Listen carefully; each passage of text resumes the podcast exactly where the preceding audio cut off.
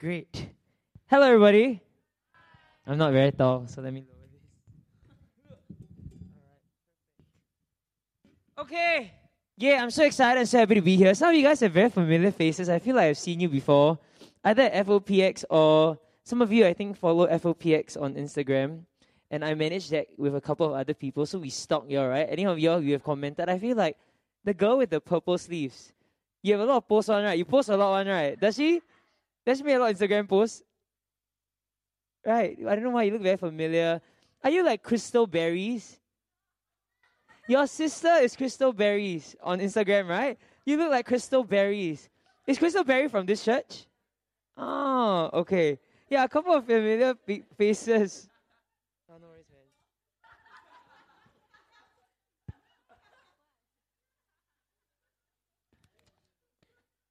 man. Okay.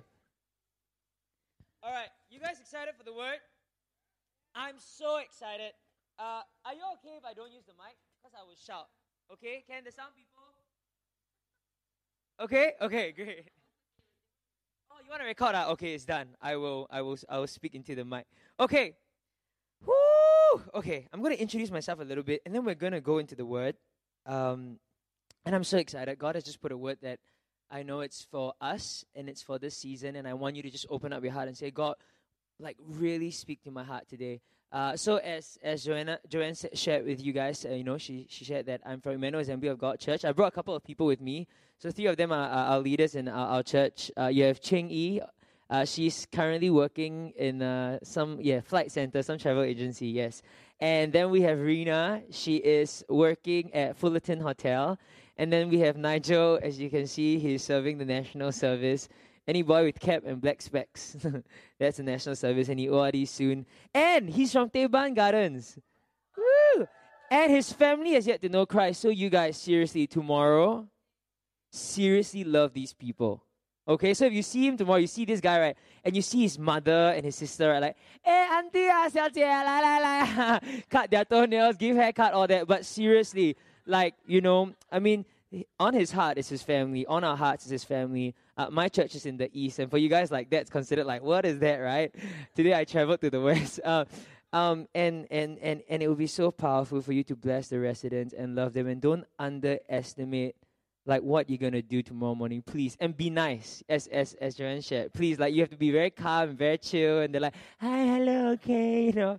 Uh, but I tell you, uh, when we do these things, it's really powerful. You know, um, the Word of God uh, says this. You know that um, you know, no, God will come to say to us, or Jesus will come and say to us, you know, when I was hungry, you fed me. When I was sick, you you, you loved me, and you, you gave me a, a, water to drink, and all these things. And and we will ask, when did we ever do that? And God says, when you did it for the least of these.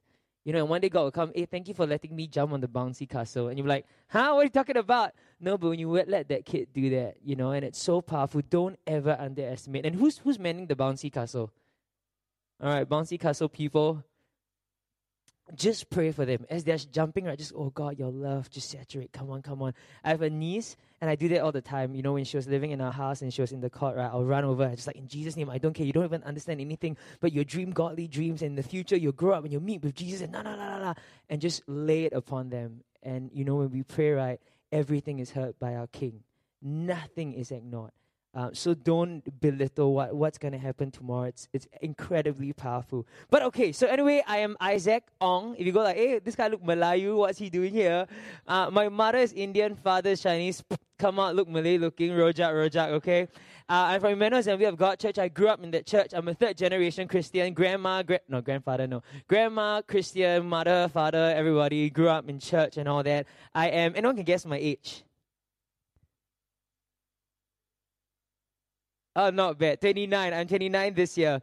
Um, and I am currently running the campus ministry in our church. So, campus ministry is university, army, ITE, JC, poly. Yes. And then those who are like one gap year, trying to figure out their life, don't know what I'm going to do. Also, I take care of them. Um, and I am currently studying at SIM. Anyone in SIM? Got right? No. Oh, okay. SIM and you. Okay, SIM and uh, what else? I yes, and I'm also working. Um, I have a little company where we bring um, schools and companies to third world countries do humanitarian work uh, in the past. But currently, what we're doing is we're working with uh, Singapore Girls Home um, bringing programs and working with youth delinquents and all that. And I've been to this church before. I was like, why is this church so familiar? I remember five years ago, we wanted to bring and bless some people in Batam, and so we're trying to travel over, and there were a couple of kids, you know, that uh, they needed milk powder or something like that. This sounds like as if you guys, you know. So then someone said that this church gives milk powder. So we came to, I remember I came, I drove to this church and I picked up milk powder and brought it to Batam. That was, like, I think, six, seven years ago. So I, have been here before, yes. But anyway, okay, so that's kind of what I do a little bit. I just introduce myself so you figure out who is this weird fella. We're also part of FOPX. Myself, Joanne, we're in the committee. Um, and, and, and how many of you were at FOPX Praise and Worship Night? Put up your hands. Oh, come on, how crazy was that? How crazy was that? You know, we we really like because the first time we ever did the prayer meeting, right? Only like 20, 30 people turned up. So we thought, yeah, no one's gonna come lah. Prayer, young people don't like to pray one lah. Yeah, we are lousy. Okay, I, am a lousy uh, a leader. Didn't didn't have enough faith to me lah.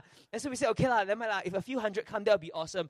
But that being said, we were so hungry. We knew that God's doing something in our city. You know, we knew young people, something that's happening. And then the whole weekend, everyone went to church already. Everyone's so busy. It's, it's in the east side, okay? And like, who's going to come? Who's going to come? And then slowly people start to come. And then we're getting reports. Hey, you know, there's a queue outside the building. We're like, are you serious? You know, are you really serious? And then people come and they fill up the place. And I think you guys were there. The, the whole place was filled up. And then after that, I was like, hey, there's not enough space. Okay, okay, let's clear the chairs to the side. So we move all the chairs to the side, bring in more people. No, there's still a line outside. Ah, okay, all the guys come, let's carry chairs and put it aside. So we move all the chairs. We packed everybody in, uh, and 1,004, 1,005 people came, and it was just a powerful time. And what was incredible is like we didn't promote, we didn't say, hey, you know, a big a big speaker is coming or a big Angmo band is coming. It was just like, you know what, let's just come and pray and worship and pray for our nation, and people turned up. There was no one that was taking the center stage except God and Jesus. And that us, we want to come and pray for our city. So many different denominations, so many different churches. People are sweaty and tired and like, uh, squeezed in. But we're like, we're not, we're not going to care. This is for God and this is for our city, and we're going to do it 100%. And it's so exciting to see what God is doing in our city and that we are truly born for such a time as this. Like, it's the perfect place to be at. Every single person, it's the perfect place to be at. You know, um, someone was sharing with me, Isaac, I kind of feel like, you know, I wish I was a young person. I wish in this season I was a young person I was not like 29 or 30 years old. And I'm like, no. I'm like, for me, I feel like I'm so glad I'm in like the 29, 30, 35. And by the way, in Singapore, right, you're considered a young person until you're 35. So heads up, okay? So I'm still, she's like, but I feel like it's so great to be a youth leader at this point. It's so great to be at this age because we kind of understand the lingo of the young people, but then we understand the hearts of the older generation. And we're like in the bridge, like, hey, this is where we're going to be at. And then the young people are like, yeah, let's do it. Let's make all the mistakes and people will forgive us anyway. And then the older people, we've got the money and we've got the wisdom. And we're like, yeah, let's do things and change the world for Singapore. It changed Singapore for Jesus. Yes. Awesome. Okay, so anyway, I'm going to dive into the word. Um, if I'm speaking too fast, you don't understand what I'm saying, just say, Isaac, Isaac, I don't understand. Can you explain this? Can you say that? And if I don't know, I'll just say, talk to her later, okay? And she's going to take care of it. Now, I am going to read today from Second Kings chapter 4, all right? Second Kings chapter 4. All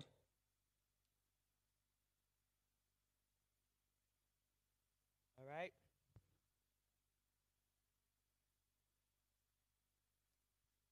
So I'm going to go through this story and then I'm going to share a little bit of my testimony, and then we're going to pray, and we're going to have an amazing time together. Now, Second Kings chapter 4, it talks about Elijah and the widow's oil. Everyone say Elijah. And the. Oh, all right, that's good.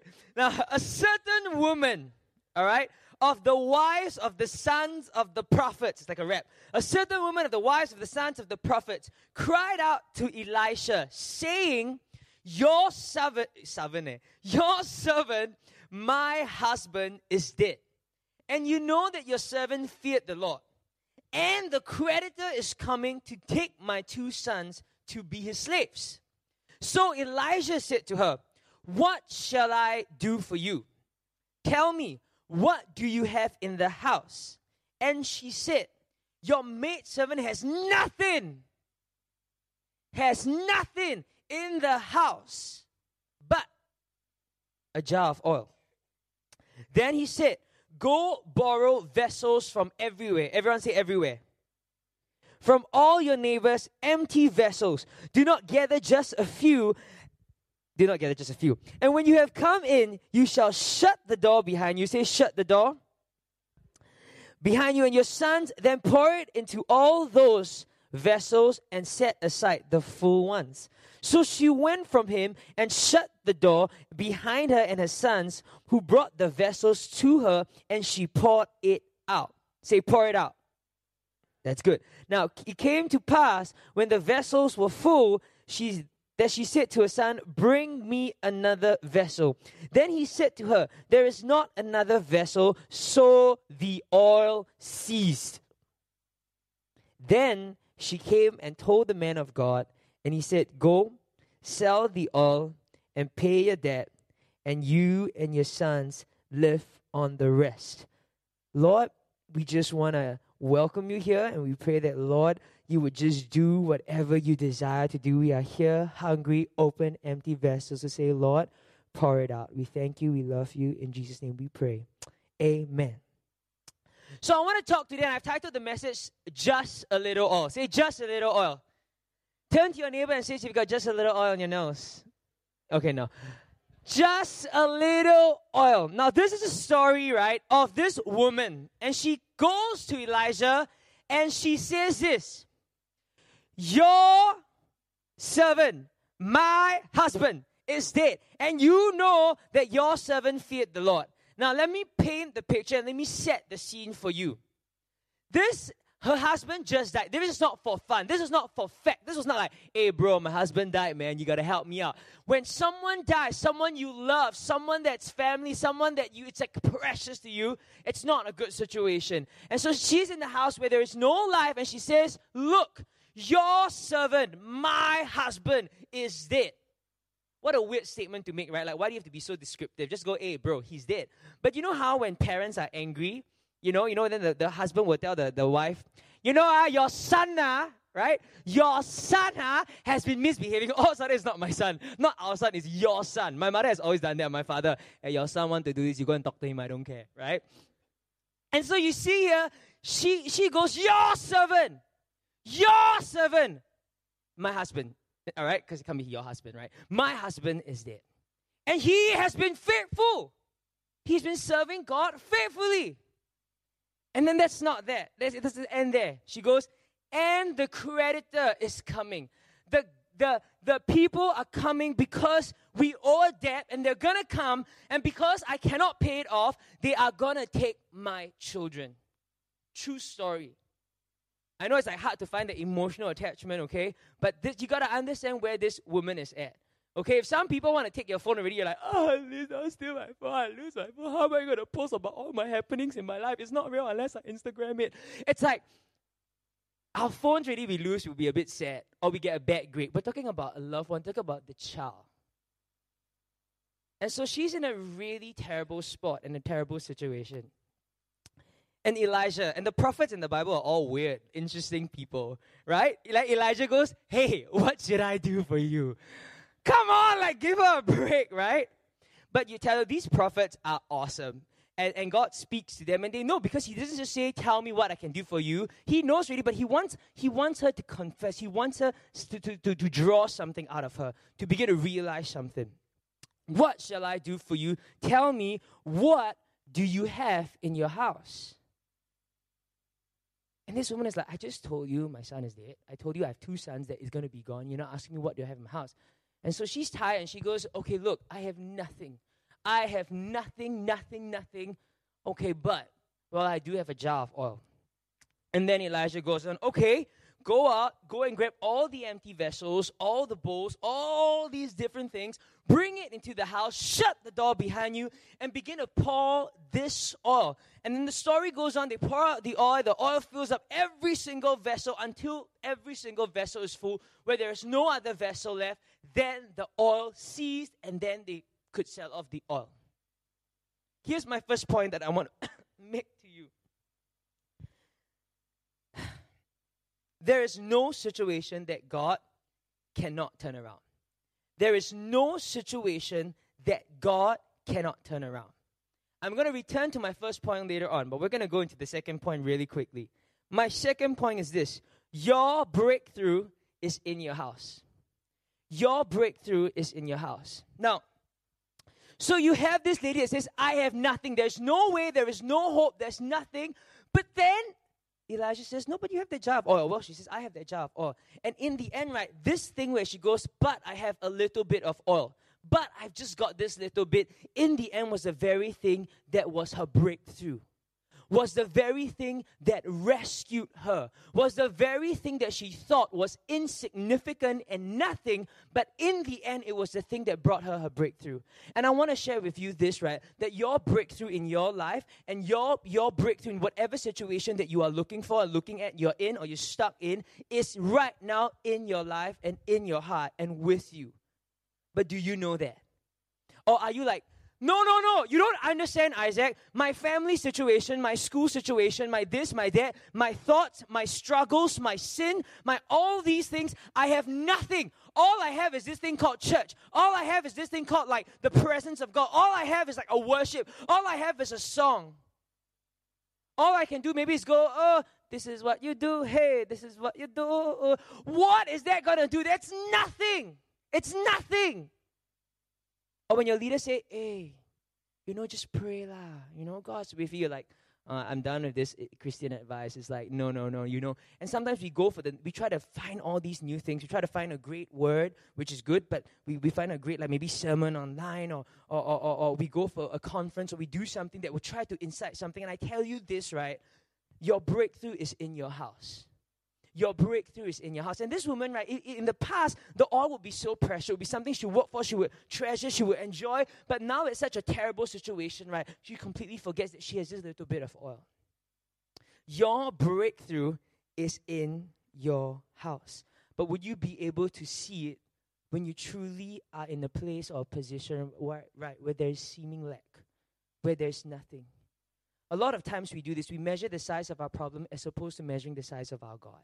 We know about the story of David and Goliath, right? And if you read the, the story about David and Goliath, right, you, you learned about how they describe Goliath. Wow, he's so big. He's about three meters tall and he has like armor that weighs about 55, 56, 67 kg. Oh, he has a weapon, he has a spear, he has a sword. And they describe him like crazy.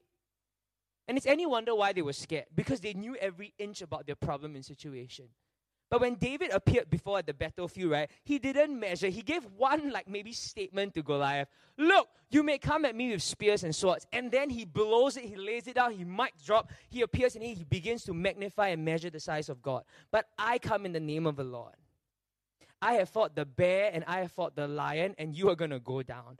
And a lot of times we measure the size of our problem and not measure the size of God, and we get completely drowned out. But you need to put things into perspective. If today I drove my uh, Suzuki, a mini Suzuki Swift into the room, right, you're like, oh, what's this car doing here? Oh, so cool. Look at the rims. Oh, it's very nice. Blah, blah, blah. And then if somebody, right, comes to the room with like a huge shank, like, right, you kind of like forget about the, the car because you're completely mesmerized by the tank right? It put things into perspective. We need to put our situation into perspective. Why Elijah can be so calm and collected is not because he has a low EQ. It's not because he's like this dude that doesn't know how to speak to women, but he's so in the presence of God. He's so aware of the God that he serves that he can say, "Hey, hey, hey, what can I do for you, bro?"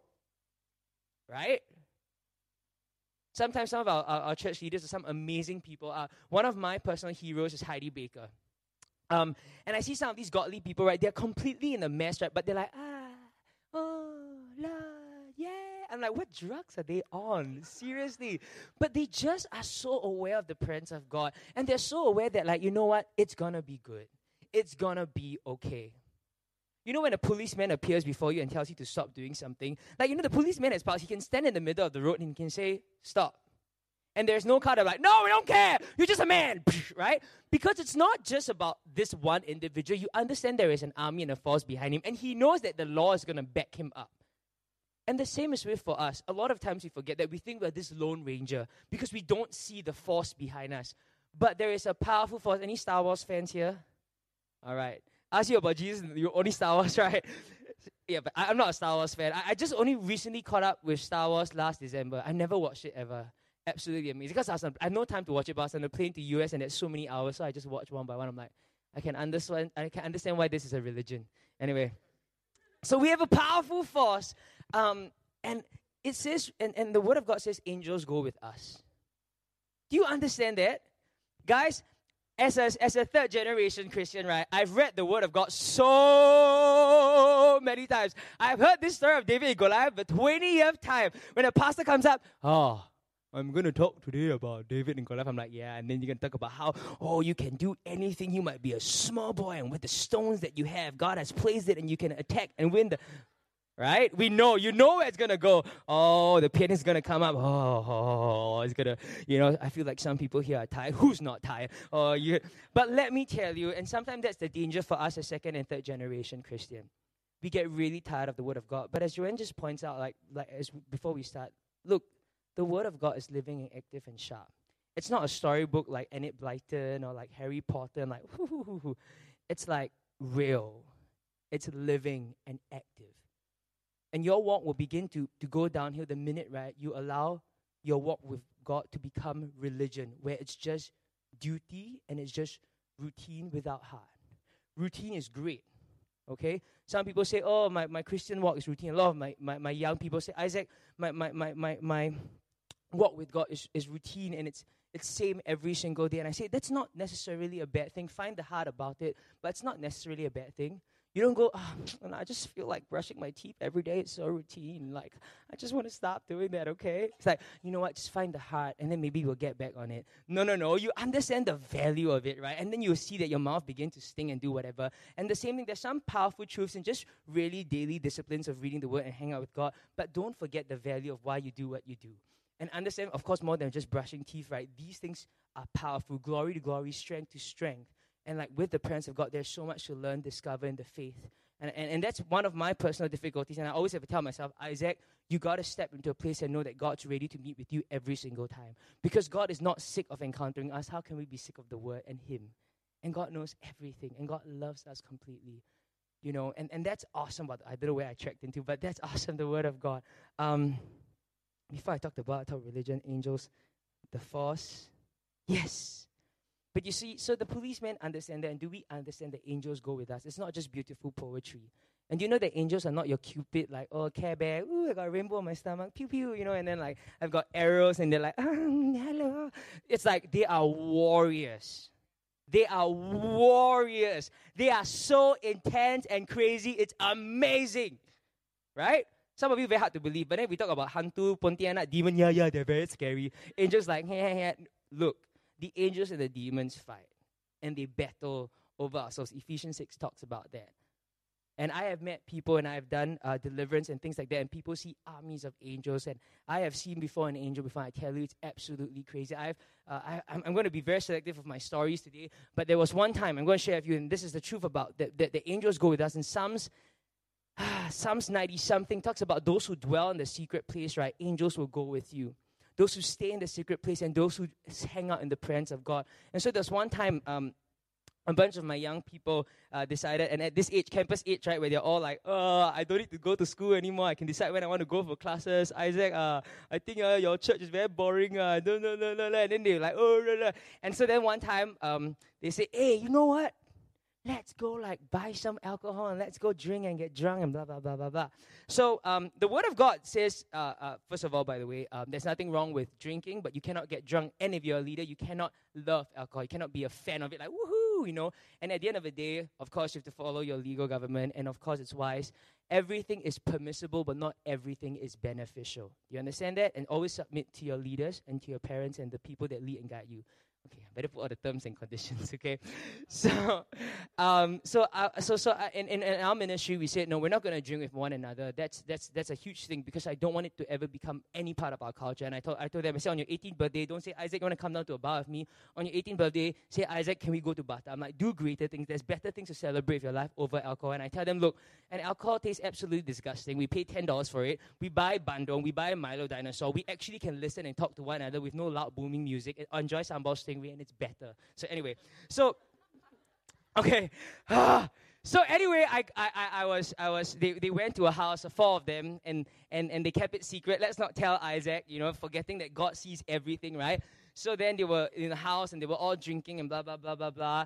And then I didn't know anything about it. I was cool. And then somehow someone gets out the word because because we are expert stalkers, we know. And, and youth leaders, we pray. You know, you know, some of your parents know things about you. Like, how do you know? Is there a camera in my house? Some of you do have cameras. The others, they just pray to God. So I sometimes I worry, like I feel like my dad just has a camera on me somewhere, but I don't know. But they pray and God speaks to them because you know you can discern if you love somebody. And so someone told me about it, and I was so angry. I was like, How can they do it?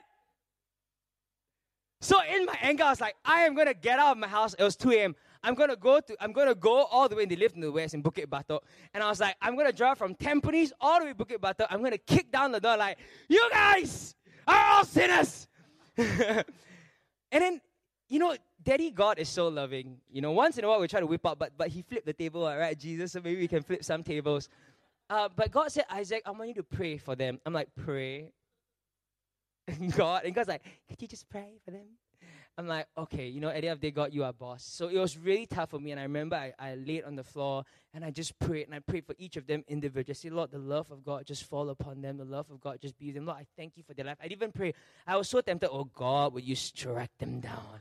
Oh, how eh, they were so dishonest. You know, I'm so angry because I love. You know, you only can get angry with people you love. If, if you don't love them, you, you really can't care less what happens to them. But so I was like, Lord, you know, man, I didn't pray that. I says, God bless them. And I begin to pray, not even about the situation there. And I says, God, this person is in this school. Will you bless him? God, this person's father is this and blah, blah, blah.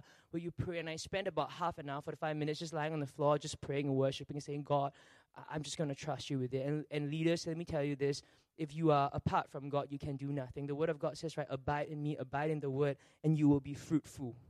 Apart from God, we can do nothing. Leadership is absolutely exasperating and tiring and exhausting and burnt out the minute you are more involved in ministry than you are in the presence of God. Your private worship is important. Your, your public worship has to be out of the overflow of your private worship, and that's so important. And so I just prayed, and guess what happens? I found out the next day, and you know, it was from two to two forty-five. I was doing that, and about two twenty something or two thirty, the angel of the Lord appears in their house, whacks the guy. He was on the sofa, whacks the guy onto the floor, and asks them, "What are you doing?" And all of them are scared. This is true story. All four witnesses. It's not some like it's like, right? And so the angel then speaks to them and says, Look, stop it. And says, I want you to go to Isaac and tell Isaac what's going on. I want you to go back to church. And then the angel of God and the work of God is greater than, like, he's, he's so much full of love, right? The presence of God. And then the angel begins to tell the, the owner of the house, like the boy who, who organized this whole thing, right? Uh, this is what your father is doing, you know, because his father was not safe. And, and, he, and begins share, you know, your father actually has a necklace. Mm, yeah, your father has a necklace in the drawer that he must, that it's, it's of another idol. And he never knew because he never saw the father wear the necklace. And later on, he found out. He found out about it. And what was really cool, I think, because even I would be like so like puzzled by it. And then when before the angel left, the angel said to, the, to, to, to this person, Go left, go left. The kingdom of God is going left. And then disappears. Oh, no, go west. Eh? Go left. Go west or left. I can't remember exactly. It was a few years back. So the next day, this person calls me and says, like, Isaac, we need to meet. And I don't know. And so I didn't know anything just yet. And I was like, yeah, I think we should, you know. So I meet up with him. I'm like, I'm ready for a confession, right? So I go down, hey, bro, what up? So, you know, we went, I remember we were at Westgate, um, and I, I said, pick a nice restaurant. You know, whenever you talk about intense stuff, you got to pick a very nice meal before you slaughter them. And just like, you want an escargot, okay? So, so, so we ate, you know, and then he begins to share the story, and he's the one that shocks me. And I'm like, and I'm just like in tears. I'm like, wow, God, crazy. Absolutely crazy. Um, and then he shares, and then he mentions this go left, go left, or go west. I can't remember the exact word, but what was really cool, can I tell you? I was walking past my senior pastor's office, um, and I was walking past, and then he said, Hey, Isaac, Isaac, come here. So I, I went to him. I said, I just want to tell you something very fun and exciting. I'm like, oh no, oh, daddy stories. And it's like, no, but he's cool. So he says, you know, I tell you, uh, a lot of pastors and prophets, right, are saying, right, that the kingdom of God uh, is going, I can't remember left or west, it's going left and west. And he showed me geographically. So I was like, oh, okay, that's very interesting. But that was before I met this kid. And so when I met this kid and he said this, says, Hey Isaac, what does that mean? Why did the angel before he leaves say this to me? I knew that was the angel so saying, Isaac, it's really like this is what I want. I want to share with you. I want to confirm to confirm that it was really angel because I was like, is it some demon or like you know whatever? And it was so amazing and awesome. And can I just tell you something even more sad? This kid is not in church anymore. You know, sometimes we make these statements and claims that if God appears to me of an angel, I completely give my life to Jesus right? Or how many of you say, God, if you give me this grade, I promise you I'll give you my life. I'll be the most best kid ever, right? But then you don't. you completely back out. How many of you have gone when you're a kid, right? You go to your parents and say, Mommy, Mommy, Daddy, if you give me this PlayStation, right, you give me this, I promise you I'll be the best kid in the world. I'll score all the grades. I promise, I promise, I promise, I promise. And your parents probably got it for you anyways, and they knew that you wouldn't, right? And at some point, you're like, Stop it, ah, this controller don't work anymore. And then you just throw it away and you don't care, right? And sometimes we do that with God. We say that God, if you just give me this miracle, my entire life will change. If that was true, then God would move just in complete, just soul miracle. But the greatest miracle was this He moved in love. And He paid the price on the cross for you. And He says, God is love. Love is what changes someone, not the miracle, not even just the deed. Those things are awesome, but we pursue the giver and not the gift. And as you pursue the giver and the relationship with God, that's what really stays and sticks through. And this kid, and this kid was also the same kid that a few years before said this Isaac, if an angel appeared to me, I would definitely give my life to God. And, and an angel did. And I tell you, there's far greater things which is dwelling in the presence of God. And that's why you read the word of God. So important. It says to dwell in the secret place, not dwell in the midst of miracles. These things will follow. The word of God in Psalms 23 says, Surely mercy and goodness will follow me all the days of my life. But a lot of times we, we try to find the goodness, we pursue the goodness. No, we just pursue God and let the goodness and the mercy follow us as we pursue the one who is good and the one who is love. I don't know why I shared that, but I felt like I needed to share that. Um, but it is true. This word of God is powerful, living, and active and it's for everybody. Someone say, Oh, but Isaac, I'm not the anointed one. I'm not like, you know, your pastor and your leader. I'm not the spiritual, oh, holy, holy, holy, float around kind. Let me tell you, in the past and in the Old Testament, God would pick out select people to carry his presence, to do his work. But in Acts 2, it says, right, his spirit pours out on all flesh on every single person. So every single person here today is an anointed man and woman of God, and nobody is loved differently. God loves everybody uniquely. But everybody, every single person has the access to step into the presence of God and says, God, I want all of you because He's promised that His Spirit will pour out on all flesh, on every single person. My point number three here second was your breakthrough is in your house. Point number three is choose your side, choose the voice you will listen to. And that's so important. So you've got the word of God. And so Elijah tells this woman, Look, Go and get all the empty vessels, shut the door behind you, and begin to fill it up with this oil. And you have to decide, right, the voices that we listen to. We have to decide the voices that we listen to, the word of God that we listen to. And so she decided, okay, I will listen to the instruction. Can you imagine? She goes, No, you just don't understand me and understand my situation. Who is empty is me. I don't need any more empty vessel. But she goes, I trust, I trust the man of God. And look, this is a husband who has been faithful, you know, to God, and he's dead. And if you do the math, it would make sense to just go, no, no, no. When we trust in you, things fail. There's no way I'm going to do it. But with that little faith, you just go, I'm just going to do that. You need to choose for yourself who you serve and choose the sides that you, who is it that you're going to obey and listen and abide by and stay in and go, God, I will run with you all the way. It's kind of like taking a plane. Any of you sat on a plane before and there's turbulence in the plane? Yes? Who enjoys it? I kind of secretly enjoy it. I'm like, yeah, okay. Uh, so when, when the plane is on turbulence, right, and then the pilot says, all right, everyone, please take your seats and fasten your seatbelts and all that. Who gets out of their seat and go, no, we're all gonna die. And then they run to the door, they open the door, and they jump out like, no! No, right? Everyone sh- shuts up, sits in their seat, and go, okay, okay, okay, okay, okay, okay, okay, I will listen to you. But with God, right, a lot of times we do that. When there's a bit of turbulence in our walk, God, you are lousy, you don't know anything about me, you don't understand, ta, ta, ta, and then you jump. And then you don't get to destination, you get hurt, you die, and then you go, God has never been faithful. No, you were not faithful in going all the way with the journey. If you can trust the, you trust the pilot because you go, what do I know? What do I know about the sky and clouds and flying? What do I know about flying a plane? What do you know about life and eternity? What do you know about the beginning and the end? What do you know about the true power and the grandeur of God and the majesty and His faithfulness? And the little that you know, you go, okay, but I know the pilot has been trained and he knows this stuff and he has flew before and okay, I'm going to stay with it. You have heard testimonies before. You have read the word of God. This is this is proved time over and over of God's faithful flying and his loyalty and his goodness. And so when God says put on the seatbelt and your heart and your mind says no, run out and jump out right now, you have to decide which voice am I going to listen to. And the word of God says you bring every thought captive to him. Choose your side, the voice you will listen to. The fourth thing that she, this woman did and was instructed of her was shut the door. And it's interesting. That was such like to me. I'm thinking, why do you even need to make that statement? Just go fill it up. But she says, shut the door. And even the Bible goes on to say, and tell you, every word of the Bible is so important to understand. And then even later on, she says, and so she went and she shut the door behind her. What for? Like, is someone gonna come in to steal, or like you know they needed like ambience and all that? But I feel what, what was needed about the shutting the door, and for us in our context today, would be deciding that, look, I'm just completely going to be focused in what God is doing right here in this moment. And I'm going to shut the door to the distractions and the things outside. And we need to shut the door on those things. To come to God and says, God, I'm going to shut the door to fear, to pride, to doubt, to different things like that. I'm going to shut the door behind these things, I'm going to focus and just really stepping into your presence and just being so fixated, God, on what you're doing in my life. And sometimes you won't feel it. You know that love is more than just a, a feeling? A lot of time we associate with that or the presence of God. We, we, you know, I don't feel the presence of God. It's more than a feeling.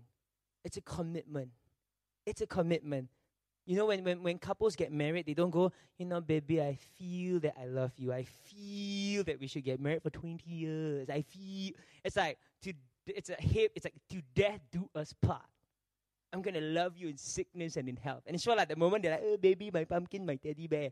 But then when when the rubber hits the road and marriage actually goes down, and ask anybody that's married. I'm not married, but I, I I've seen married people and I've seen my own mom and dad. It's tough. It's really tough. And some days you'll wake up and you'll look at your wife or your husband and you go, oh, wow. But like love keeps on with that. And it's not about a feeling, it's the commitment. It's a commitment. You know?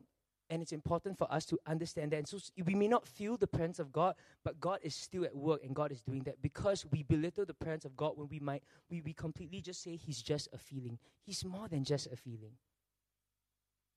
Choose your side, shut the door, Watch what is going. Number five, there's nothing wrong with the oil. Everyone okay doing so good so far?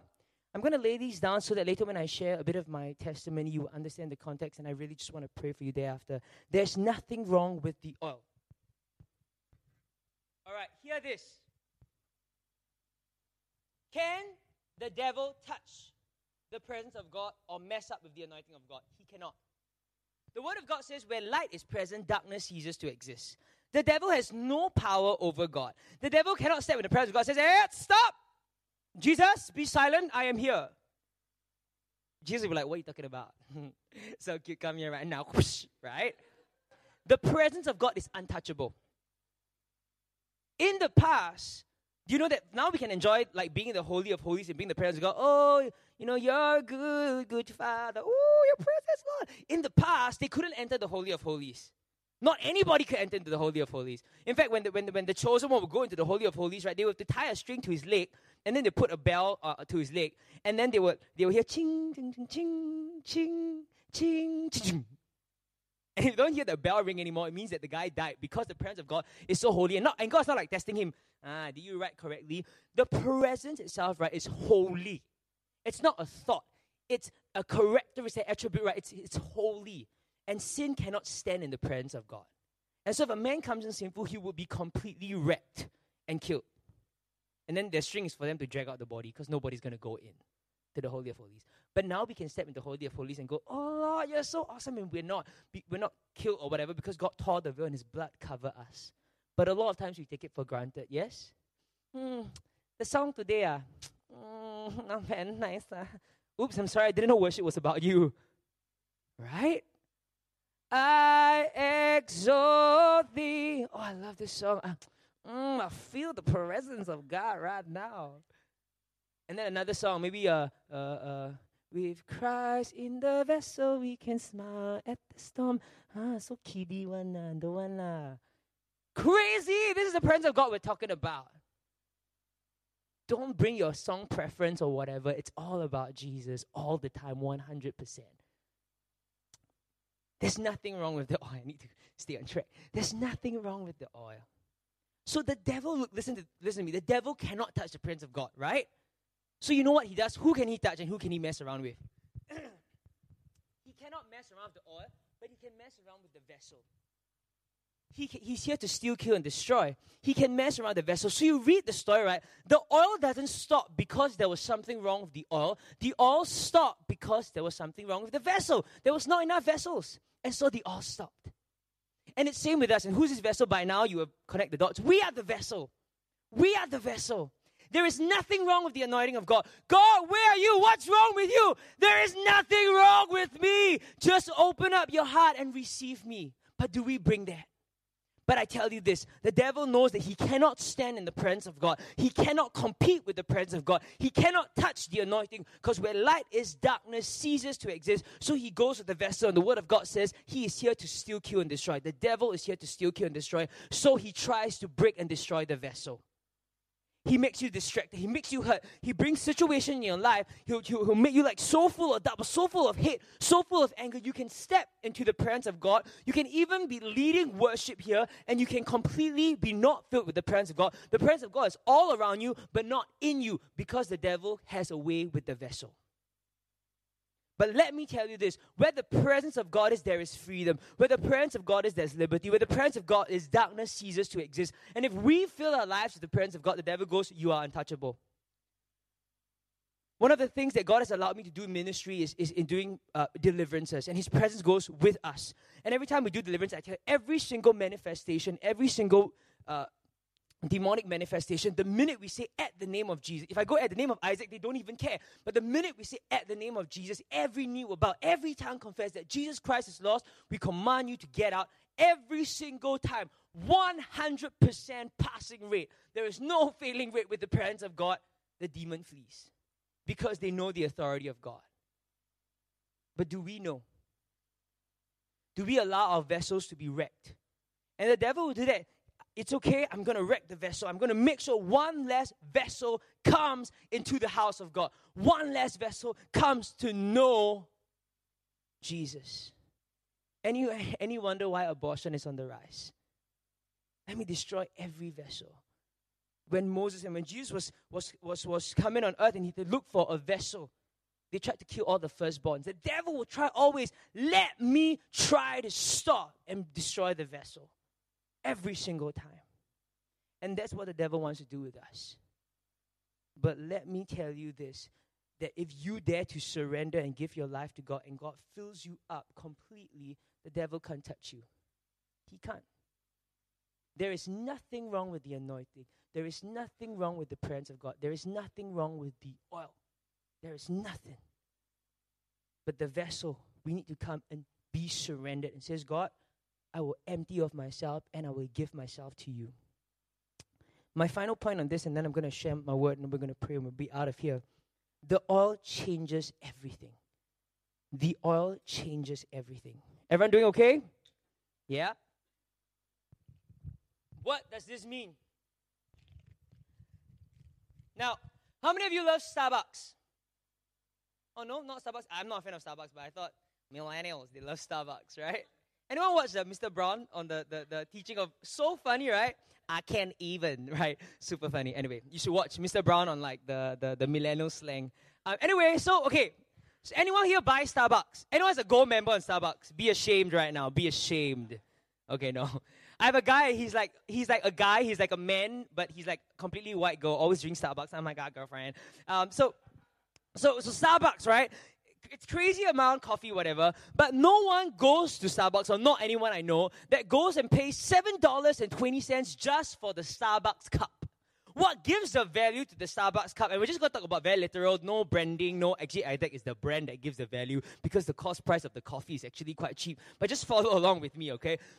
The, the, the, the, what gives value to this Starbucks cup is that if there's a frappuccino or whatever drink in it, the cup itself means nothing until the coffee is poured into it, and then you go, "Whoa, this is good Starbucks coffee or whatever."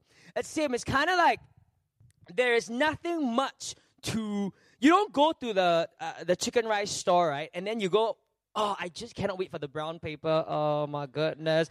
The way the brown paper falls and the way the rubber band just snaps onto the brown paper. That's what I live for. No, you go there and you go, I'm buying the chicken rice, right? It's the chicken rice inside the chicken rice packet. That is awesome. It's the pizza in the pizza box. That is awesome. And we need these things. You can't go to the chicken rice uncle and say, Uncle, 一个鸡饭加蛋烧肉胸肉加叉烧, right? And uncle, okay, give me your hand. And you put your hand in. Okay, right? Or you cannot go to the Starbucks guy and say, okay, I want a, I don't know what your drink is, a caramel macchiato, right? Venti, grande, whatever. You know, and then he pours into your hands, right? And like, oh yeah, right? See, the the box and the plastic and the whatever, right? Is nothing much to look at. It's not much of a big deal. But when it's poured and it's filled with something, the value absolutely and completely changes all of us here are the vessels. Some of you are Starbucks cups. Some of you are the brown paper. That's me, right? Some of you are like the, the pizza boxes, and your value is not much. We are not much to look at, to be honest, until something of value fills our life. And we know the world is constantly in search, right, of branding themselves. Every single person is trying to, to, to put a reputation and a name for themselves. Yes, you know, all like like like like like like oh, I gotta look prettier and I gotta look more I'm just gonna talk about this topic, uh, like you know, more muscular hashtag gains, bro. You know, and we try to do all these things to put some sort of worth and value in our lives, but we know that we're never satisfied. There's always more money to be earned. There's always a greater position. There's always someone that's prettier, someone that's uglier, someone that no, someone that's smarter. All these things. There's always someone, someone, someone, someone, and there's never that value that really satisf- satisfies us. But let me tell you, it's the presence of God that will give us the that will give us the value and changes the vessel completely. Completely. You have to decide what you're going to fill your life up with. Some of you go, Isaac, you know, I'm in a great school and I have great friends and I have like 2,000 followers on my Instagram and I have all these things, but Isaac, I'm still so empty because the only thing that's going to satisfy is the love and the presence of God. If truly all these things would satisfy, Hollywood would be the happiest place on earth. And you and I know Hollywood is not the happiest place on earth. They've got all the, the money, the family, the blood, not family, but they have all the money, they have the stuff, they have the goods and all that, but they're still so lonely and broken because it's the, only the presence of God that satisfy. I go into the mission field and I see all along, if, if, if you've gone to the mission field before, the, a lot of the kids there are absolutely some of the most happiest people on earth. It's not about how much you have, it's who you have in your heart. And these kids, right, can be completely just have nothing, but because of God, they have so much in their lives. And I can also, and I've met people, rich businessmen, one of the richest men in Singapore, completely on fire, loves God, and he's so filled with goodness and, and, and love, and he's so happy because that's what truly defines him. The oil changes everything. When we have the presence of God in our lives, it changes everything. We know that we can walk into the room and a situation can completely change because the Spirit of the Sovereign Lord is upon us.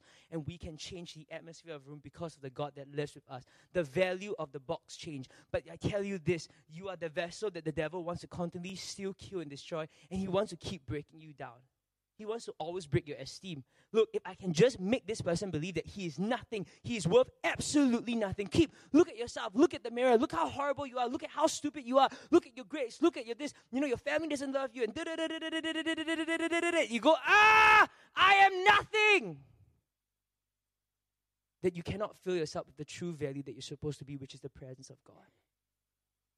And when we understand that, we can enter into any situation, any situation and say, God, you are with me and I'm awesome and amazing because you are with me.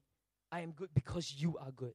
I can do all things through Christ who strengthens me. It's not just the word, it's not just words on a paper, it's truth and it's my truth God, Jesus, you are the way, you are the truth, and you are life.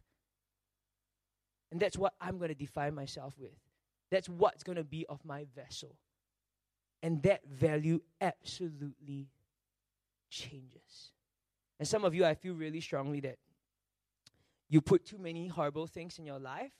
You fill yourself up and you're, you don't even know where you stand. You don't even know your identity. And then you can't live the full life that God has called you to live. And you read the Bible, I've come to give you life and life abundantly. And you go, what nonsense is this word of God? What hype is this prince of God? What hype is this pastor preaching? It's not. It's because you don't know the identity. You don't know the truth. And the truth you cannot receive. The word of God says, right, if you are if you are if you are not hungry, right, even honey is not sweet to those who are not hungry. The presence of God can be so amazing, you absolutely deny it because there needs to be an identity shift. There needs to be an emptying and a surrender and says, God, will you fill my life up? And when you allow God to fill your life up, I, I tell you, watch this. You begin to do the thing that God has called you to do. Because God has put you here for a purpose. I'm just, don't turn to it, but I'm just going to read out. Second Corinthians chapter 4, verse 7 says this, and listen to me. For we do not preach ourselves, but Christ Jesus the Lord, and, and ourselves your bond servants for Jesus' sake. For it is for it is the God who command for it is for it is the God who command I am my handwriting. I have to read you this verse. I'm gonna get it done. Okay? Everyone doing okay? Could you give me like 10 minutes more of your time? Sure? Are you angry? Okay, great. Joanne, everything okay? Okay. All right, Second Corinthians chapter 4, verse 7. And listen to this. If you go, Isaac, haha, that's a very nice, interesting concept. We are saying, so cute, I am the vessel, and there's nothing much to us, but we carry an awesome thing. No, it's in the Word of God. Okay? Second Corinthians chapter 4, verse 7. I'm going to read from the message version, okay? Okay, from 5 onwards. It says this Remember, our message is not about ourselves. We are proclaiming Jesus Christ the Master. All we are is messengers, errand runners from Jesus for you. It started when God said, Light up the darkness, and our lives, listen to this, filled up with life as with light as we saw and understood God in the face of Christ, all bright and beautiful. Now, everybody, listen to this. If you only look at us, you might well miss the brightness. We carry this precious, precious message around in the unadorned clay pots of our ordinary lives. That's to prevent anyone from confusing God's incomparable power with us. As it is, there's not much chance of that. You know for yourselves that we're not much to look at. We've been surrounded and battered by troubles, but we're not demoralized. We're not sure what to do, but we know that God knows what to do. We've been spiritually terrorized, but God hasn't left our side. We've been thrown down, but we haven't broken. What they did to Jesus, they do to us trial, torture, mockery, and murder. What Jesus did among them, He does in us. He lives. Our lives are at constant risk for Jesus' sake, which makes Jesus' life all the more evident in us. While we're going through the worst, you're getting in on the best. We are not much to look at. We are but brittle, fragile jars of clay, but we carry the hope of glory in our lives, and that changes every single thing. And if you go, Isaac, I'm not deserving of it. Isaac, I'm not deserving of it. I'm a sinner. I have this problem. I didn't follow things with this God, with God, and I didn't do these things, and I have this past. Let me tell you, that is the ploy of the devil to steal, kill, and destroy, and keep making you believe as if any of that is going to define your value and your worth. And you need to go, go, God, look, I am a complete sinner. I'm a wreck and I'm a mess, but Lord, with you, you can redeem everything, and your blood covers everything, and I want to walk with you 100%. Maybe Joanne is perfect, but I'm far from perfect. I am such a fool and a sinner and a broken person. And sometimes I go, God, I don't. And then some prophets will go, you know, God just says you're such an awesome man of God. And I feel like if only you knew what's really going on in my life, I don't think you'll say that. And I'm like, no, the word of God says true that He loves us completely. Do you know that? And His and and where sin abounds, grace abounds even more. And it's not that oh, let me hide your sin. God is not one who hides. God takes your sin and He puts it on the cross and He says, It is forgiven. And you might repeat the same mistake, and God says, Come, keep coming and running to me. I read people like David. You know what David was called? A man after God's heart. But have you read Psalms? You know how schizo Psalms is? For oh, the glory of the Lord is upon us. So I praise you and I dance upon you. And then the next time, oh, you have forsaken me and I don't know where you are. Why you do this to me? And then next time, oh, you're beautiful. Oh, the skies, oh, even the whales are singing to you. Ah, oh, my enemies are after me. And I'm like, that's me. That's my Instagram story. That's me. Like there's some days I wake up and I go, God, you're awesome. F-O-P-X. Oh, everybody, this is what you do. This is what you do. The next morning I'm like, oh. Why is my bank account like crap? But every day I say, you know, God, you define my value, of my worth, and I choose to follow you 100%. And God says, come, my boy, I will set you up and I will do things with you and I want to use you. I'm going to finish off with this. I know I spoke really long today, uh, but I really felt like I needed to lay this down so importantly for us because the word of God is the one thing that will not return void. My testimony can be forgotten, but though it's powerful because we we destroy the devil by the blood of the lamb and the word of our testimony. But I wanted to bring the word of God because I know that's what's going to stay in your heart and you're going to remember. And I hope when you read the story in the future, you'll go, God, this is so awesome. I am that vessel and I'm coming to you. Fill my life and you define my value, my worth. Nothing else, not even my good deeds, define my value and my worth. None of it. None of it. I tell this, everyone listen to me. Even, even if I do 200 days of good service, I do the most amazing things and I do not sin. And I, I do incredible things, lovely things, and I do not sin for 200 days. Is nothing compared to a person that says, God, I surrender my life to you. Help me and forgive me. Because it's only by the blood of the Lamb that we are forgiven and we are whole, not by good deeds. Not by good deeds. And then when you recognize your position and your identity, then out of that, you live a life that is fruitful and you live a life that is full of love and joy and you bless people, not because you're trying to prove your worth, because you understand your worth. And you understand in it in the presence of God. I'm gonna wrap it up. I'm gonna wrap it up. I promise you. Wow, you, why did put this face there? Okay, so that's me anyway. I'm gonna jump, I'm gonna fly through this in five minutes. Okay? Can you go to the first slide? Thank you, my friends. You don't know how? Just scroll. Oh, oh, hey, I'm in control. I've got it. Don't worry, my friends. Let me see if I can control it. I do. Oh, perfect. I can do it. Okay. Okay. So Ephesians chapter 4, verse 10 says this For we are God's masterpiece. He has created us anew in Christ Jesus so we can do the good things He planned for us long ago. Look, you are God's masterpiece. This is not poetry. This is not just nice words. This is truth. Do you understand that? You are God's masterpiece. When someone says you are the masterpiece, you are the best piece He's ever created. How crazy is that? For we are God's masterpiece. He has created us anew in Christ Jesus. When His presence fill our life up, the value of our life completely changes. Completely changes, guys. And we are new. You sang that song in the beginning.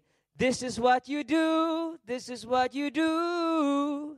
You make me come alive. You make me come alive. You make me come alive. This is not karaoke. You make you have to understand what are we singing? He makes us come alive. It's like we're living for the first time. It's like we're living for the first time. This is the truth. Crazy. Love that song. Anyway. So when I was 14, right, I said, Lord, tell me what you wanted me to do. And so you look at this handsome hunk, right? This is me at 14 years old. I'm the kind of guy you want to slap, right? And nobody wants to be friends with, right? So at 14, I said, God, what is it that you wanted me to do? You say I'm your masterpiece. You say there's a purpose for my life. Tell me, what is it you want me to do? And so I'm going to fast forward. God said, Isaac, you, and he gave me a vision. He gave me a vision of me playing Christian music on the radio. And I went, awesome. And then he says, Isaac, I'm going to use you through the media industry and I'm going to really use you to bring God's goodness. I said yes, Lord. So as a 14 year old boy, I'm like, so sorry. Can you imagine at 14? I'm like, how big, right? Okay, no, no. Focus, focus. Okay. So so then I I I I, I go to my pastor and every good pastor, I say, Pastor, Pastor, Pastor, the Lord say, huh? I'm gonna I'm gonna be used in the media, I'm gonna play Christian music, I'm gonna set up a radio station, because that's only what I could understand. And so any good pastor, oh, I believe in you, son. You know, God's going to use you. So I studied really hard. I was a normal academic, and then I jumped to express, and then I failed horribly at prelims. I got 39 or 42 points. I need to figure that out so that my testimony shot 42 or 39 points. Absolutely wrecked it. Prayed to God, say, God, please, if you help me, I'll give you my life. Lies. But then God said, okay. So at O levels, I got 12 points. Miracle from 39 to 12 points. Any O level people? Don't do that, okay? uh, so 12 points. I got into Temasek Poly. I did mass communication. I did it. All right, so I'm 14, 29. I'm going to fast forward. This is some of the mission work that I did. Um, okay, great. Um, so then I had Afro right there. That's me at the top right, at the Go Afro. Okay. Um, so when I went to, to, to, to Temasek Poly, remember that prayer? God, if you give me like 12 points, I will give you my life. I didn't give him my life. I left church. I told my leaders, you guys are drama, all this church, church thing, holy, holy. I don't want to be part of that. I told them, stop praying for me. It's you who need prayer. I was an absolutely arrogant boy. I went to drink, get drunk, would get drunk and like like completely get lost in Clarke Quay and all that. Um, and then I went to the mission field one day. My leader said, Isaac, why don't you go to the mission trip? Because I know that you may not seem to love God, but I know you love people, so why don't you come? So I said, okay, I'll go, but I don't want to do your holy, holy Jesus, whole hand, cry out for God. And I was so arrogant, but she's like, you know, it's okay, just come. I went there, God wrecked me. I saw these kids absolutely wrecked, and I said, God, what am I doing with my life? Gave my life to Jesus, and I tell you, in the last 15 years, there have been many moments where I leave and come, leave and come, leave and come. I'm like, uh, but then as I grew older, I really decided for myself, you know, God is the person that I want to be faithful and stay with, you know, because nothing else satisfies. So from 14 all the t- way to 29, right, God gives me this word that Isaac, I'm going to use you in the media industry. And every year, right, some prophet and some missionary and someone who doesn't know me will come and say, The Lord says you're going to be in the media industry. And I'm like, Oh, awesome in the beginning years. And then it became very tiring and frustrating because I got nowhere with this media dream. And I'm like, this is a joke. And I would say, God, if no one tells me that I'm going to be called to it every year, you must send someone. If no one tells me, I'm going to quit because I don't want to do it. And then there was one year I remember that no one told me. And then it was December and I was in Hong Kong. I remember this very clearly. And then I went to sleep. And then my pastor appears in my dream. And he says, You don't quit. You don't quit. You don't quit. I wake up, right? And I spent like an hour just crying and crying and crying and crying and crying. And I went to a pastor, you appear in my dream, you tell me not to quit. Okay, so anyway, why it's been so hard, right? So for 15 years, and this is not a hobby, this is what I feel is my life call. And everybody, we, we, we may find different things that we feel that God has called us to do. But for 15 years, I've only done about four to five works. That is a joke. I'm a joke. One of my greatest works, right, in this media thing, right, is if you go to URA, right, and then they have this game where you build the buildings, right, I am that guy, right, that appears and go, hey, good job, and I disappear. Hey, oops, time is up. That is one of my greatest works in the media industry.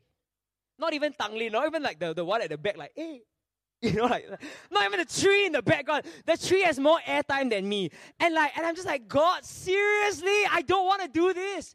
And I tell you, um, so many times the devil would try to break this vessel, and they will completely. And the media industry is very, very rough, and they'll be like, Ah, yeah, you look so ugly, you look so weird. You say you're Chinese, but then you look Malay, but then you don't speak Chinese, but then you don't speak Malay. We don't know what to do with you. Ah, yeah, you are so, and they'll be very brutal. You're so short. If we have a girl MC, she'll be taller than you, and it'll just be really weird for TV. You know, we cannot place you anywhere. And I would constantly get wrecked, wrecked, wrecked, wrecked, wrecked. And I really would just be so depressed and so heavy hearted. But every year, someone says, Oh, God's going to use you.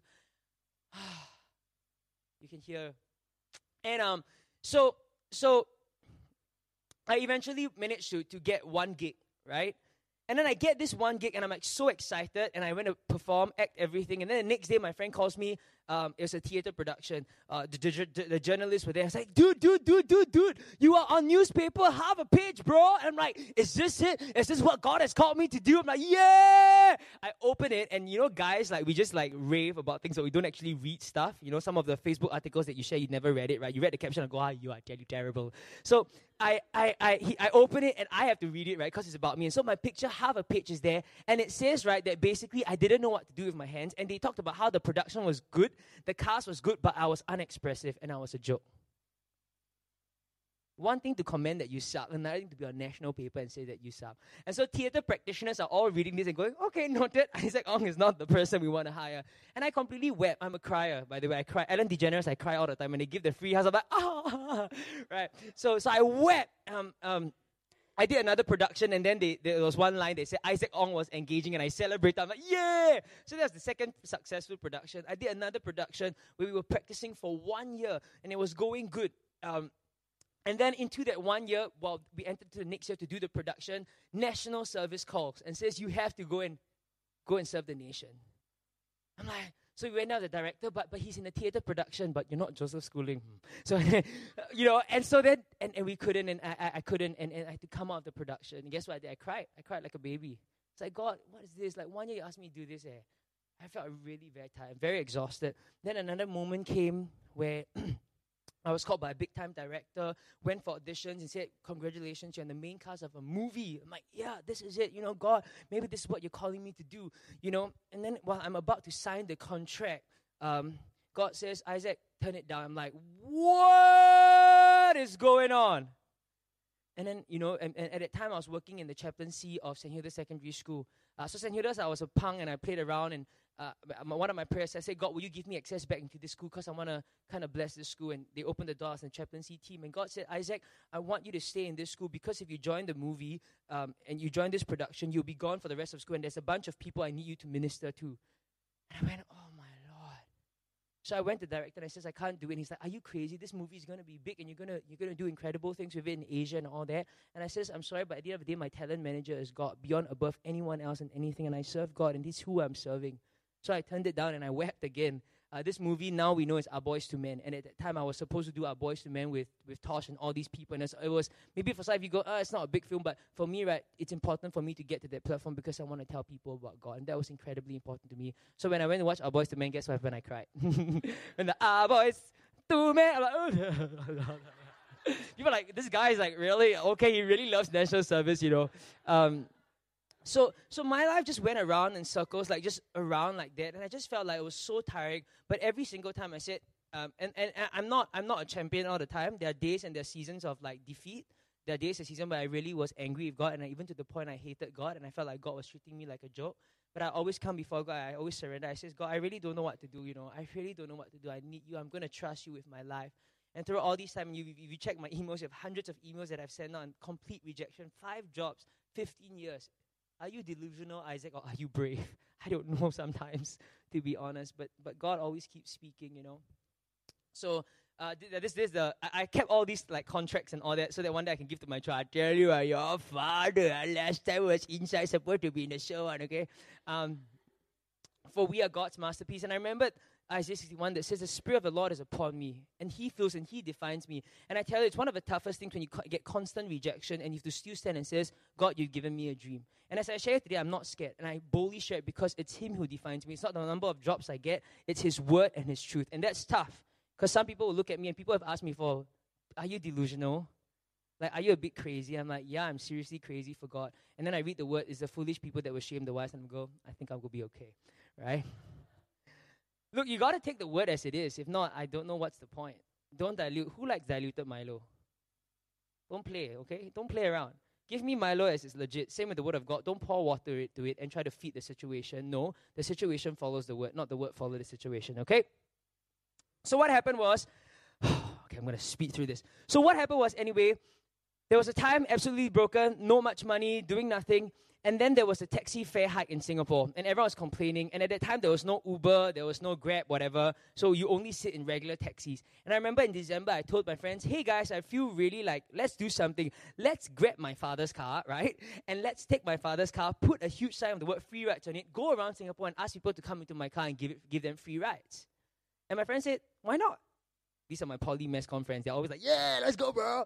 So I was like, yeah, let's go. So I did that. I looked at my hands. What do I have on my father's car keys? Great. Okay. I have a drawing block. I wrote free rides. And once again, there was no Grab or Uber. So it's strange to go into a stranger's car. So I got into the car. I brought a nice girl, uh, girl, pretty looking, or decent looking friend face to come with me. Because can you imagine if like I'm alone in the car, right? And I dropped you, hey, hello, you know, you know. You're like, dude, what are you trying to do? So she was the one that, hey, do you want to come into the car? And then we, okay, no. So went to the car, we gave free rides, we did it, and my, my mission to do this was seriously to just um, bring love. Because it's a season, it's Christmas season. I just go, you know what, we shouldn't be complaining. God is awesome, and let's just do that. So we gave it, we put it on YouTube uh, for our mass conference to see. But the next day, it, it, things are being passed around. It got viral. Today, viral is 200K, but at that time, the veterans of the YouTube. No, la, we're not. La.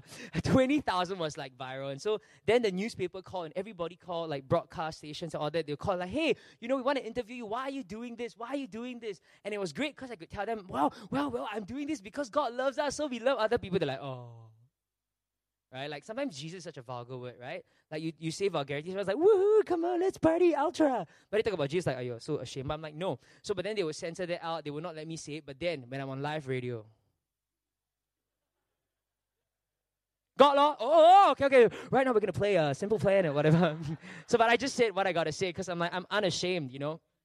So we appeared on newspaper everywhere, and our articles got out. We even appeared on Thailand News and Channel News Asia, just different stuff, new paper and all that, you know. And and I remember Isaiah 61 that God had put on my life. God sent me to announce the year of His grace, a celebration of God's destruction of our enemies, and to comfort all who mourn. Isaiah, you so drama. You give free rights, and then you proclaim these things. That's what the disciples thought of the boy with the five loaves and two fishes. What, what good did you have? But the five loaves and two fishes blessed the thousands. And I looked at my hands, I got my father's key. So, Daddy, I'm going to help you bless some people, okay? So Valentine's Day came, and once again, I was at this moment. I says, God, I will keep doing things for you. I don't care. I'm going to keep loving you. It was a time, once again, financially not doing very well. I looked at my hands and I went, Look, I've got no girlfriend. I'm not going to like mourn about that. And then I got ang pao money because I'm half Chinese. So yes, ang pao money, right? So I took my ang pao money, and then I've got Facebook, and I have friends who are rich. Who have rich friends? I have rich friends. So I go, Hello, friends, rich friends. I want to do something on Valentine's Day for the society and for the public. Anybody wants to give and contribute? And my friends like, oh, let's give, let's help.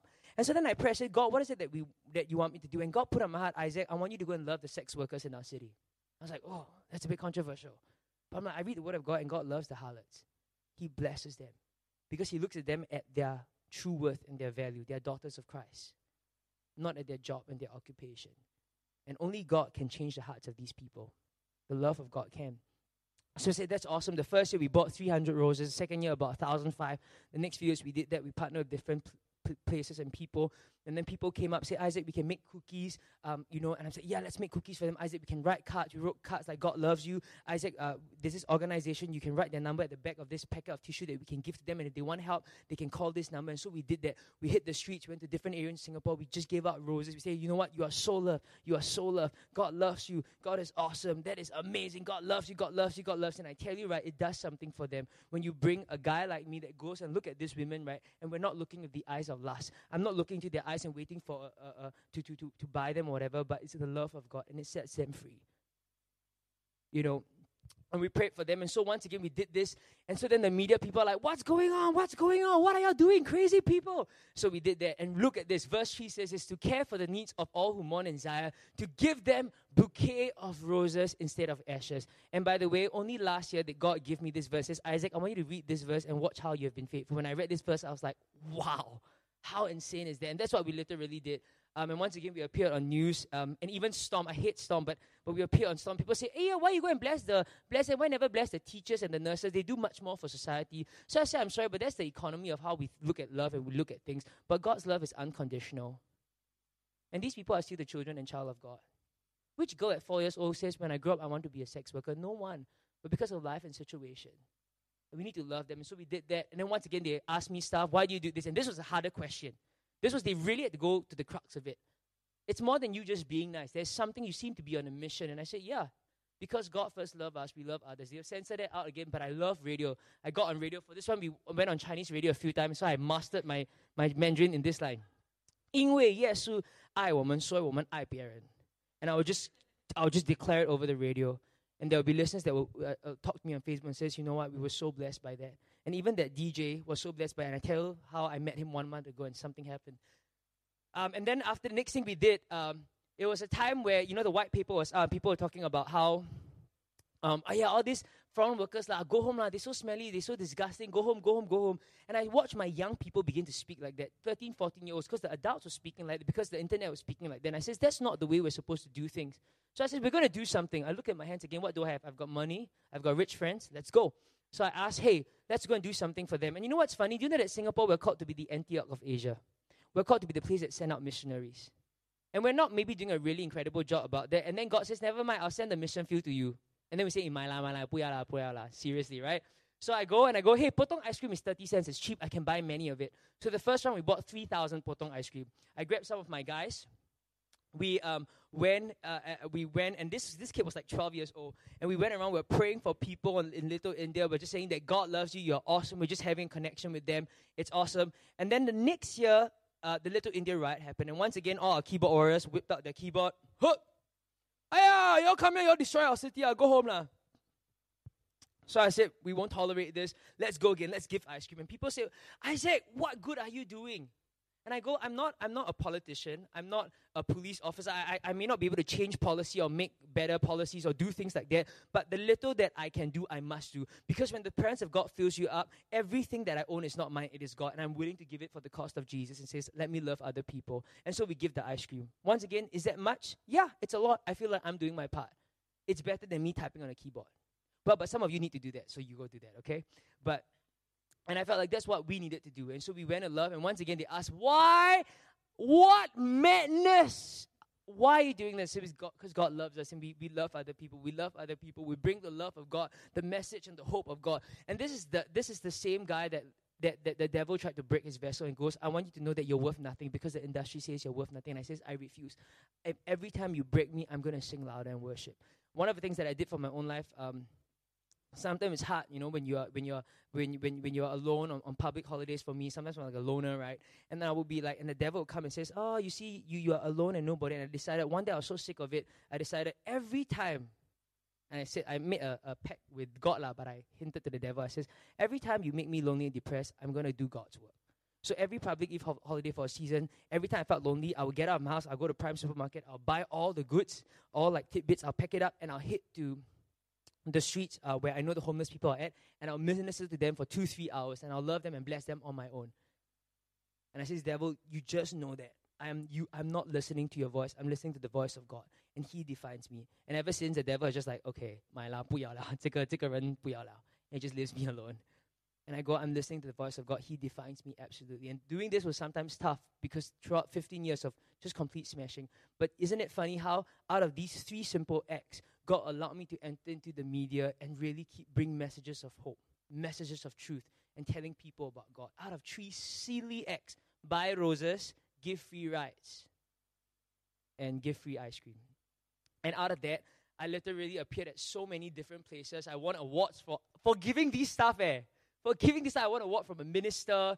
Um, I appeared on Asian Geographic, radio stations, all a couple of different things everywhere. And even one time I was at this uh, event where it was like five, six hundred people, and the minister at the time of, uh, I think it was social development or something, at the time it was Lawrence Wong. And he called me and I didn't know. He asked me, Isaac, stand up. And this is like a gathering of so like 500 over different business people and charity people. And I'm like, what's going on? He calls me and he stands up. And ministers are very calculated in their speech and they have to be careful what they say. And he says, I want everybody to know who this guy is and whatever he's going to do, I want you to help him. And I knew that was the presence of God. Absolutely the presence of God. I'm not much to look at as, as, as 2 Corinthians 4 verse 7 says. I'm just but a vessel. But when the presence of God fills you up, you can do anything that God calls you to do. And I'm telling you, this is not exclusive for me. This is for all. God pours out His Spirit on all flesh. Last, last, last chunk. So I kept going for auditions. I kept uh, applying for things. I kept going for things. Kept, kept, kept, kept, kept. I went and joined the final one singing competition. If you go, what's that? It's okay. I also don't really watch Channel 5, but I started after I joined this competition. I joined and I says, God, I'm going to trust you. I'm going to do this competition one hour before the closing day, I didn't want to do it, you know, but I did it.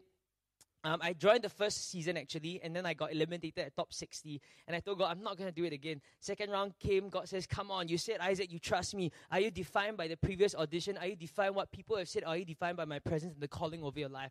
God, I'm defined by you. I surrender, Lord. So I surrendered, I joined, I made it all the way to the top four.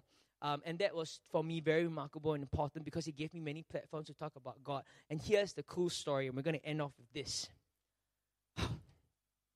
When I made it to the top 16, they cut it to the top 8. And so when we they cut from top 16 to top 8, I actually got eliminated. And so I was a losing 8. And I says, okay, God, I trust you, whatever. I'm, I'm here to do your will and your plan and everything. But any good reality program has a twist, right? So this, but wait, actually, huh, we don't want top 8, we want the top 10. Where are you going to find the other two? So the losing 8, you have to fight it out. You have to fight it out and fight for the last two spots. But then, you have to sing in your mother tongue language. Walao, I'm half baked, no, bro. I'm half Chinese, I'm half good, okay? You Chinese people already sound your Chinese is like terrible. Me is worse. Okay, half of that terribleness.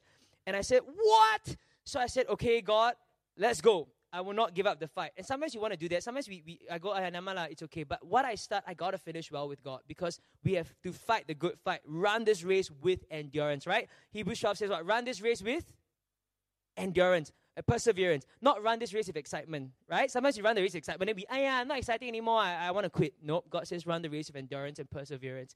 And so, um, I, I, I went to sing a Chinese song. I went to, literally I went on YouTube and I searched good Chinese songs to sing right? And I learned it. I went, I, I scrolled through so many, and then I heard this particular song, and I went, this song is so good. Something literally stirred in my spirit. So I, I, went to learn it. I wrote out the honey ping. I wrote the lyrics out. I found out that it's a song that's actually for God, and I didn't know at, at that point. And I went, whoa! It's you know the song called "Wo Yuan Yi." And it's about how I'm willing to surrender everything, forget my own name only for you. And I'm like, you only sing this to God. Found out it was a Christian writer that wrote it. I learned the song. I walked around everywhere trying to learn and master it. I went to the audition. I mean, I went to the, that round, and I remember I said this, God, and I, I thought I was really going to lose. And I said, God, look, I'm going to go out with a bang. I tell you, I'm just going to worship you. So I have no time to show that video, but I went to it and I completely just sang my heart out for God. If you watch the tape, right, you know when they sing, they always sing to people like, "Ah, Nihan, beautiful," uh, you know, whatever, right? You see me, right, I'm completely lifting my hands to, to, to the heavens, right, and just singing to God, singing to God. And the producer's like, "What are you doing? Who are you singing to?" I'm like, "To God." Throughout the whole competition, right, even uh, when I see your face, there's not a thing that I would change. I would sing to the sky uh, Lord, you're amazing just the way you are. And then once in a while, if you see me at lip on the show, right, you will see me about to sing, Oh Lord, and I'm like, oh, because I'm just worshiping all the time. Um, so what happened was that um, I got through the rounds and all that. Um, I got through the rounds. I, I, I managed to go into the sh- uh, into uh, into the top ten and into the top four. But you know, you might ask Isaac, what was God doing? Two things the first thing that God did was because of that, right? What happened, right, was that the production team, right, signed a contract with 987 FM to say that the losing it has to go for an interview. And it was the only contract they signed for an interview. Don't know what happened, but the winning it didn't even have an interview with 987. So what we who, we knew who the top 10 now were. They said, okay, though we know the top 10, we need the losing it to still go for this interview because we made a contract. So even though I was in now the top 10, I was also dual citizenship because I lost also before. and now also the losing eight. So I go with them to 987 FM. We go there and Joakim Gomez is there. No big shots were there. And then Joakim Gomez says, Oh, sorry, sorry, sorry, sorry. We forgot to tell you all need to sing a song. And we're like, What, what, what, what, what, what? We never prepare. It's okay. Everybody's okay. Never mind. I tell you what, y'all just take the next uh, 15 minutes, sing, the, your, sing your most favorite song, whatever song you want. I'm like, Whatever song? like, whatever song. Your most favorite song? My most favorite song? So guess what I did? I sang He Loves Us. So I went, He loves us, oh how. I go on 987. No big shots were there because they would have not allowed it. And I'm like, Joakim Gomez, if you get lost your job, whatever, man. And so I just sing it. It plays on 987. It plays on the radio. It's on YouTube. It gets passed around. Many media industry people later on message me and Facebook message me, say, Isaac, we want to thank you for that. You know, 20, 30 years ago when we entered this industry, God, God told us we're here to do uh, bring change, but we completely lost it. When I watch a video, I'm reminded God's call over my life again. Remember, I shared with you at 14 years old, God gave me the vision of me singing Christian music. Six, well, 12 years later, it happened. And I thank God I ran the race of endurance. I says, God, I will not give up. And God completely opened the door. Completely opened the door. You know, uh, and what was funnier, and in closing, I have no time to talk about some of the, the, the work that I'm doing in my company. Um, could we, do you, I, I know we have so short time, but I just want to quickly pray for you. Could we just get the band to come up quickly? Um, you know what was funny? Because of Wo Yuan Yi, right, I'm now forced, and the band, please continue to listen to me, okay? I'll preach from here so that you will not zone out. Because I learned Wo Yuan Yi, right, I felt like now I can do anything. With God, I can do anything. I don't care. So recently, I'm not allowed to say, but you can connect the dots yourself. So recently, a new singing competition came up where chairs are involved, right? So I decided, you know what, I'm going to join. But then I read the, the, the terms and conditions. You can only join if you will sing Chinese songs. And I went, whoa. But then this, this competition was a bit bigger because it was a combine of Singapore and Malaysia. And one of my heart's prayer, my cry is, God, I want to go into the rest of Asia to bring God's goodness and truth. Isaac, are you delusional or brave? I'm still figuring that out. But I said, God, I want to do that. So what I did, I went to learn a Chinese song. Guess what song? 我愿意. So I entered this competition knowing just one song. 我愿意为你. So I said, okay, let's do that, God. With your presence, you define me, I can do anything. So then I go, I joined this singing competition. I sent my video, and this is my only one song that I know. I went to a singing competition with only knowing one Chinese song. That is silly. And I say, God, if you say no to me, I'll, it's okay. I'll do all I can. I joined the singing thing. I go through two rounds of the producers, and they absolutely love my Chinese song. And 我的华语是很差的, okay? So I sang, I sang, well done. And then I finally said, okay, now it's, it's, and so there were thousands of people that applied in Singapore and Malaysia. They cut it down to 100, and I made it to the 100. And, please keep this here, okay? Um, and you don't know what competition it is, right? And so they said, now it's time to meet with the judges. And if they like you, they will turn their chair for you. So I said, God, I really don't know how to do that. And he says, by the way, we will have to teach you a song.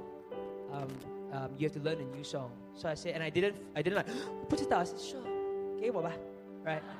So they gave me the song, um, and I had to learn from scratch. I had to print out lyrics. I went for Chinese classes, and I worked really hard. And I, I learned, learned, learned, 我愿意,我愿意, some other song. Yeah. So I learned it, and I went, so I had to drive up to Singapore and Malaysia, up and down. Every time I drove up from Singapore to Malaysia, always there would be this moment where I felt like the devil and my negative thoughts go, Isaac, what are you doing? You know, this is a joke.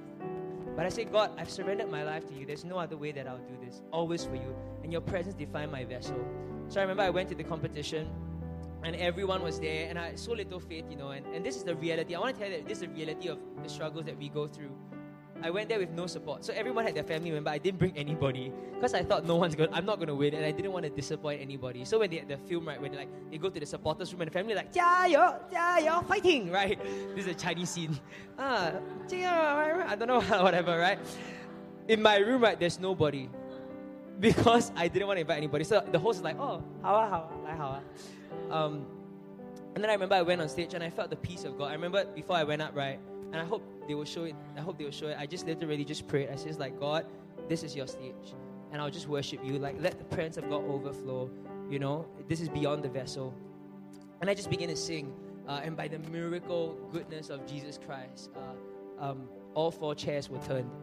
You know, um, and you know what was even cooler? Before I joined, I didn't know who the judges were. But when I pray, I say, God, I don't know who these people are. I don't know who to choose if, if they turned around. And God says, I want you to pick the third judge. So I said, okay. So then later I found out who they are. And what was interesting, right, when they gave me the song, they gave me the song of the third judge. And it's as if God just knew and lined up everything. What was even more amazing about this whole thing was this. At the end, all the four judges said this. They said, even if you don't pick us on your team, we are serious. We want you to bring us to see the poor. We want us. We want you to bring us to see the poor.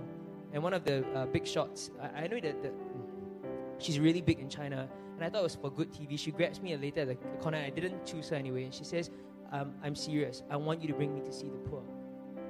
So I'm just completely lost in the presence of God. I know is there, absolutely. Um, and I walk away, um, and people will come and says, you know, you did such a great job.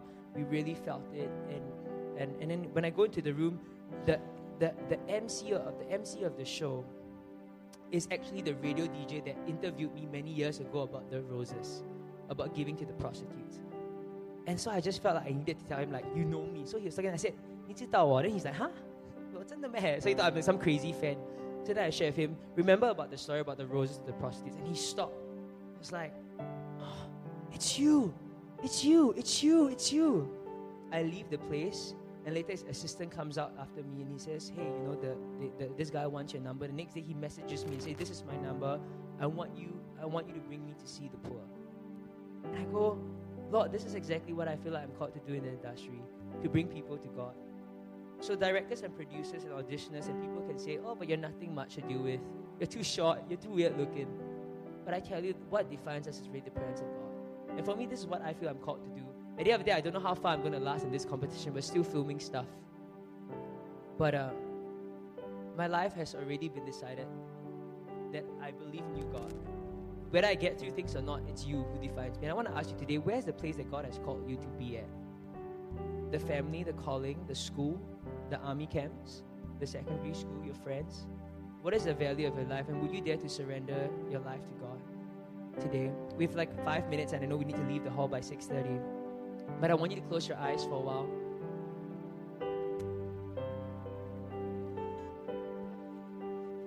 You are God's masterpiece.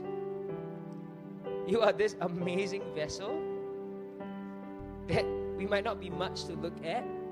And you might even say to yourself, I'm not much to look at. But let me tell you, there's nothing wrong with the oil when the presence of God fills you up and you receive Him into your heart and you say, God, you are my all in all. That changes everything. That changes the value of your life. That changes the way you walk around, you enter situations and circumstances. Because you're not the same person anymore. You're not the same person anymore.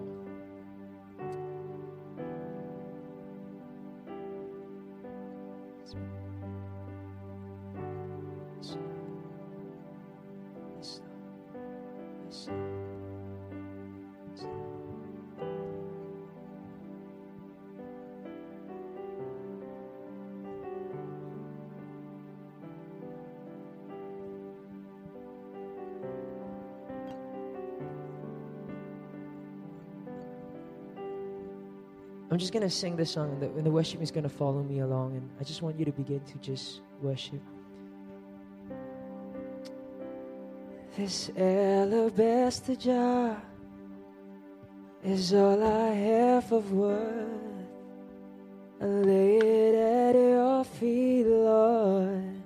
It's less than you deserve. You're far more beautiful more precious than the oil. The sum of my desires and the fullness of my joy.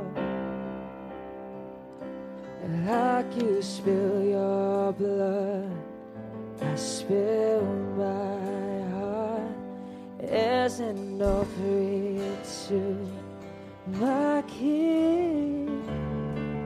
So here I take me as an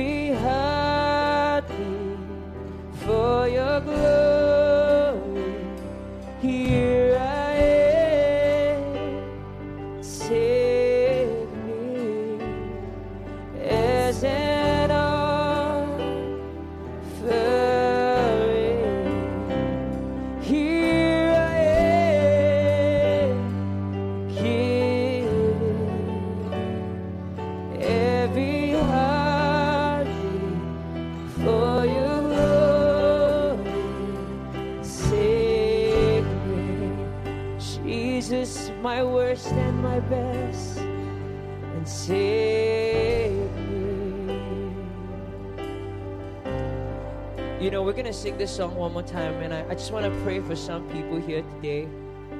If I could, everybody, but only if you want to respond. And I know there might be some fears. You might feel paise. You might go, uh, will it be weird? Can I tell you that you should not worship these things? I want you to shut the door. I want you to shut the door to the fear, shut the door to the paise, and then shut the door to discomfort. Shut the door to these things. Says, I'm going to be fixated on one thing alone, and that's being filled up with the presence of God. And maybe you're like me, you kind of go, uh, I've kind of been through much, and my vessel, I don't think it's much, and I want God to fill me up.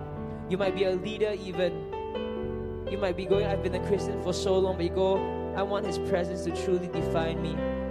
And as you heard this message today, God was doing something in your heart. God was stirring something. Then, as we sing this song one more time, I would like to ask you that you come up from where you're at. Just come to the altar. You can kneel down, you can stand up and say, God, here I am. Take me, fill me up with your presence. Shut the door behind you. Shut the door to the fear. Shut the door to the distraction. Shut the door to the worry. Shut the door to the accusations of the devil. And say, God, I may not be much to look at, but I tell you what, Lord, I'm willing and I surrender my heart to you. And God will use you God loves you so much. There is no sin and no past and no situation that you are in that is terrible enough that God cannot love you and do something with your life. So if that's you as we sing this, no one looking around, don't wait for somebody else. When you are ready, you come out and say, Lord, here I am. Take me. Holy Spirit, this alabaster jar is all I have of worth. I lay it less than you deserve. You're far more beautiful, more precious than the old. The sum of my desires and the fullness of my joy. This alabaster jar is all I have for the world. I lay it at your feet, Lord. It's less than you deserve.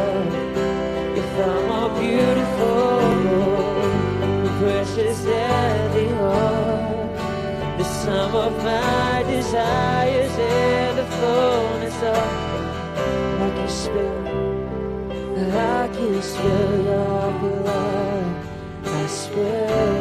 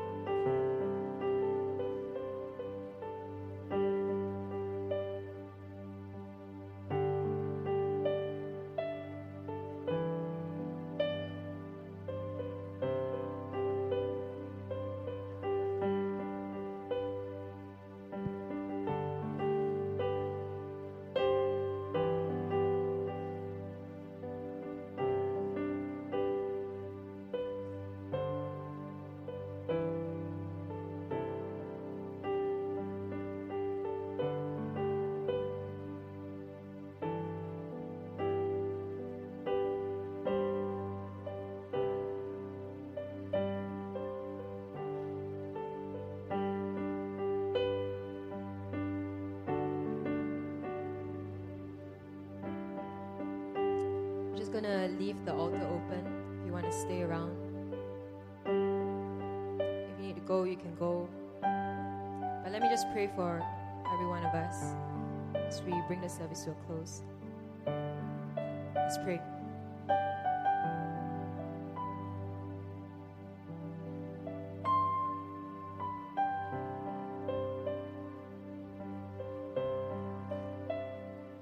Father, we are so thankful for your grace.